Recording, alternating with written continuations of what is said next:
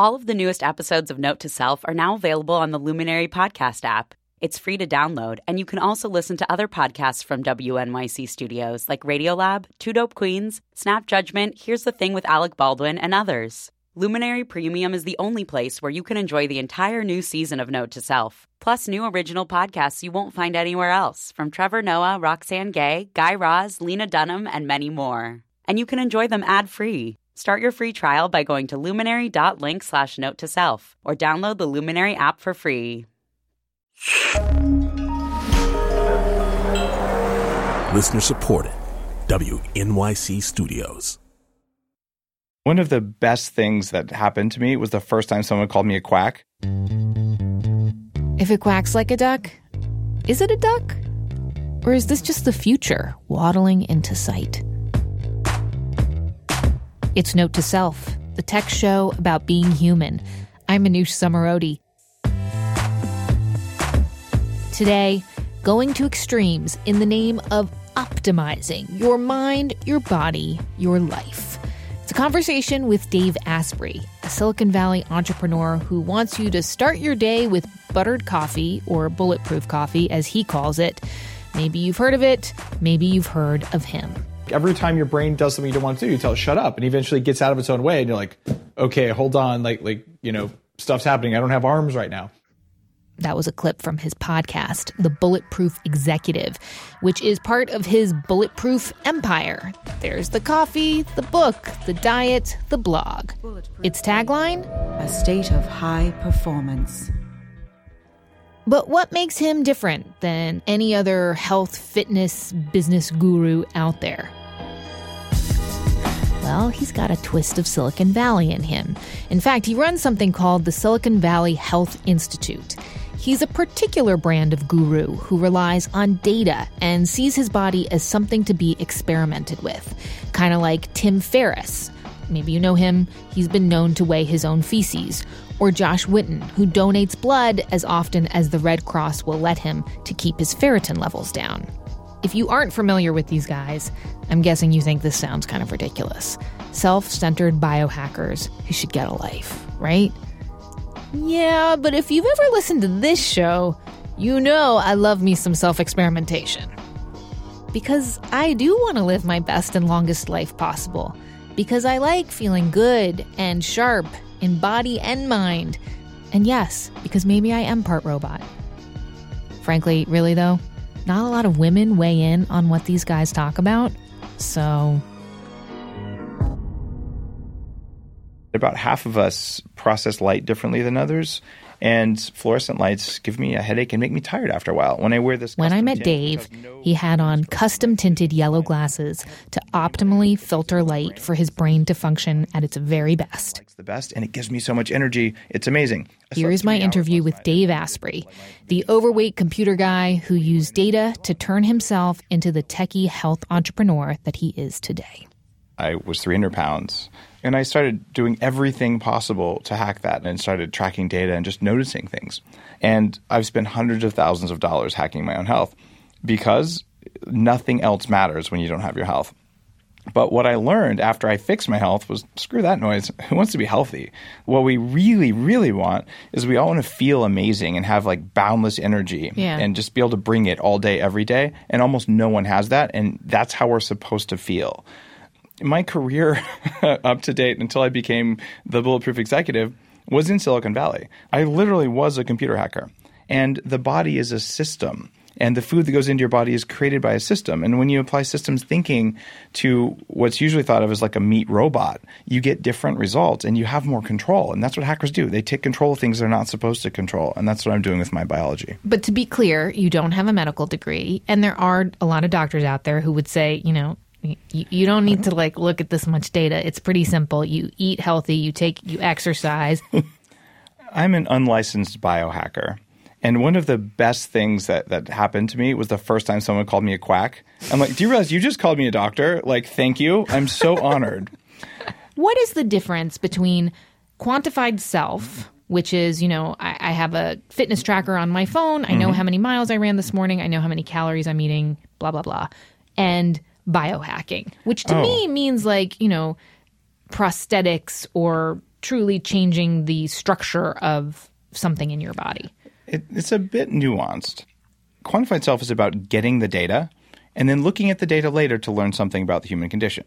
At its broadest level, biohacking is changing the environment around you and inside you so you have control of your biology.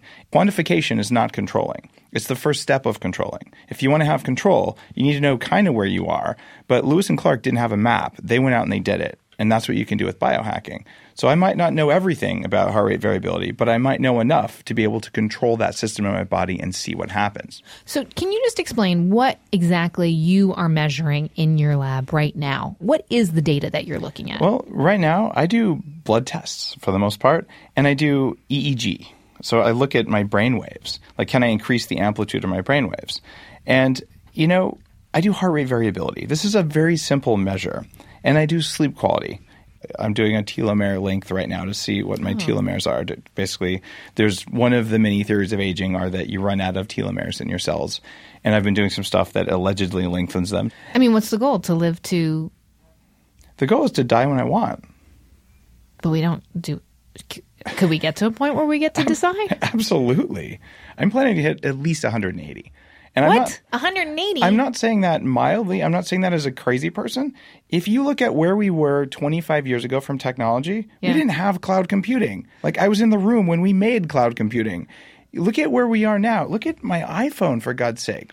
It has more computing power than took us to the moon by many times over. Yeah, but the technology has changed the human body. I mean, has kind of stayed. I mean, I still have a brain that reacts to loud noises like it used to when I would have been hunting, you know, gazelle on the plains, right? Would, would you like to train that effect down? Because we can. I would love to do that. Are you kidding? When a car backfires, I freak out. Well, so you are sympathetic dominant. In fact, if I walked you through some heart rate variability training with the stuff I use with my clients, we can turn down your sympathetic activation.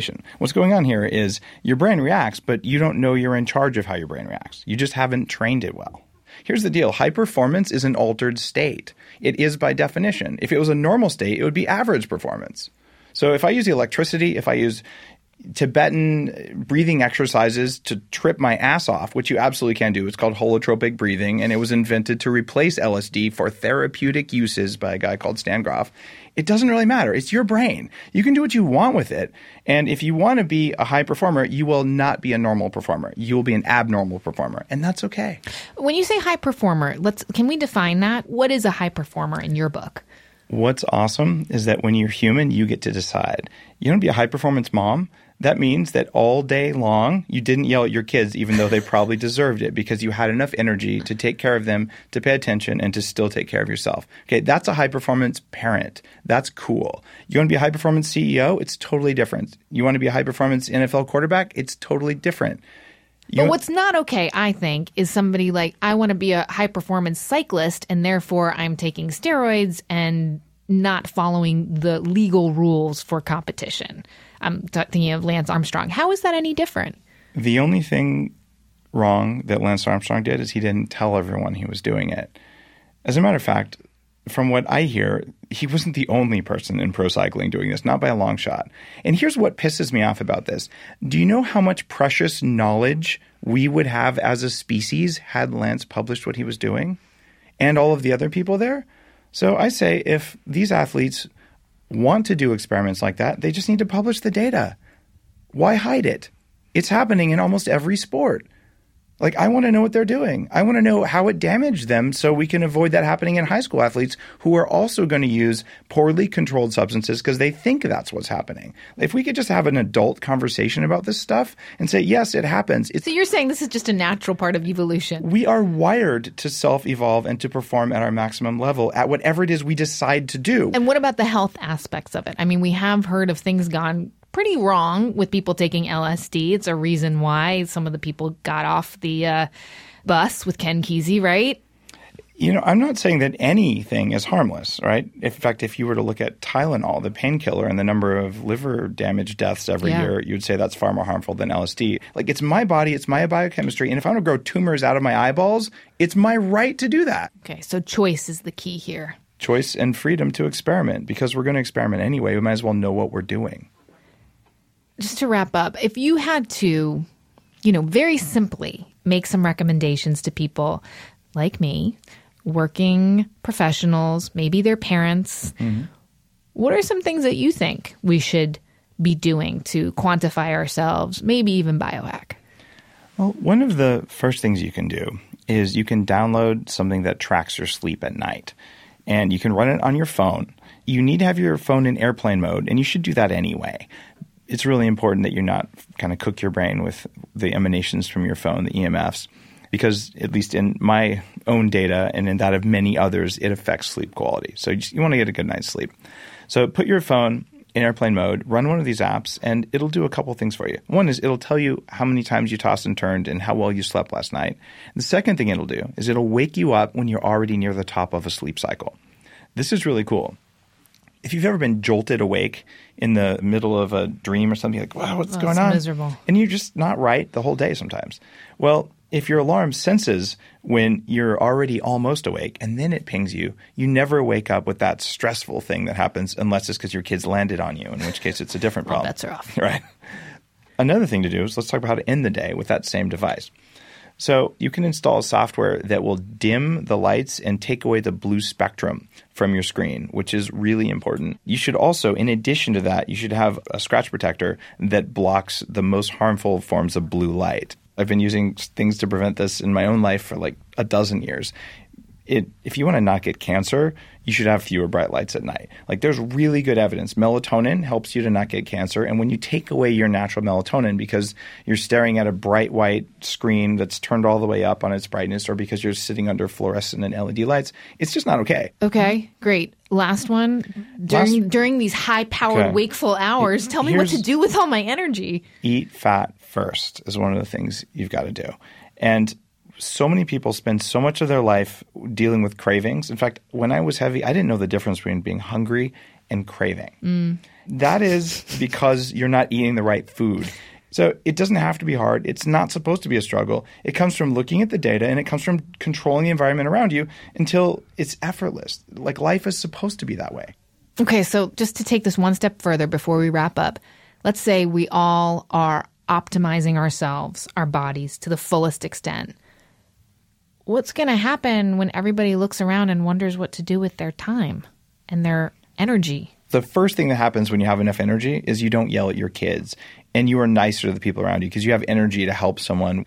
So emotional regulation goes up first. And I believe that when people have enough energy, they have the opportunity to have a lot more personal growth. You actually can become a better person when you have enough energy to become a better person. And then if we did that for everyone, we created a world where everyone was running at their optimum, it would be a really amazing world. And that's what I'm working to create. Dave Asprey, this has been an absolute pleasure. Thank you so much for coming in. Thanks for having me on. This was great fun.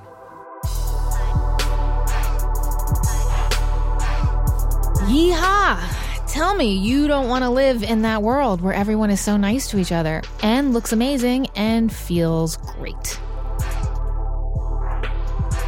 If you're new here, this was the third of a little run of health hacking shows that we've had over the past month. If you missed the one about what really happens when we all track every calorie or step, or you missed the episode where I got stoned with a little gadget that you can buy on Amazon, go back in your feed and then subscribe. Stick around. Tell Note to Self your stories or questions or ideas or whatever. Actually, in fact, we have a particular question for an upcoming show that we are working on about death.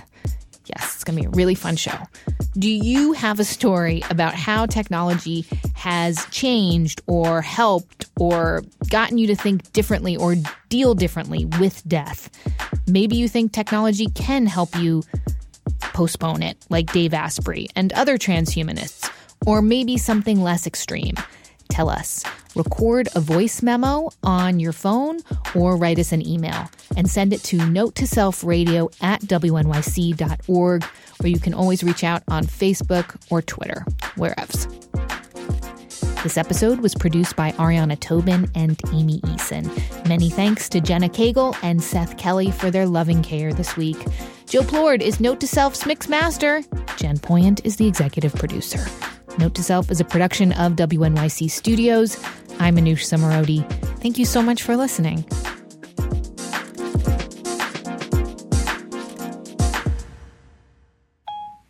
Gotta love Siri. Does she do that well? Totally perfectly. She and I do not have a good I, relationship. I gave her an Australian accent just to keep things real. Siri, say something interesting. That may be beyond my abilities at the moment. Because she's down at the Barbie. Love it. So good. Uh.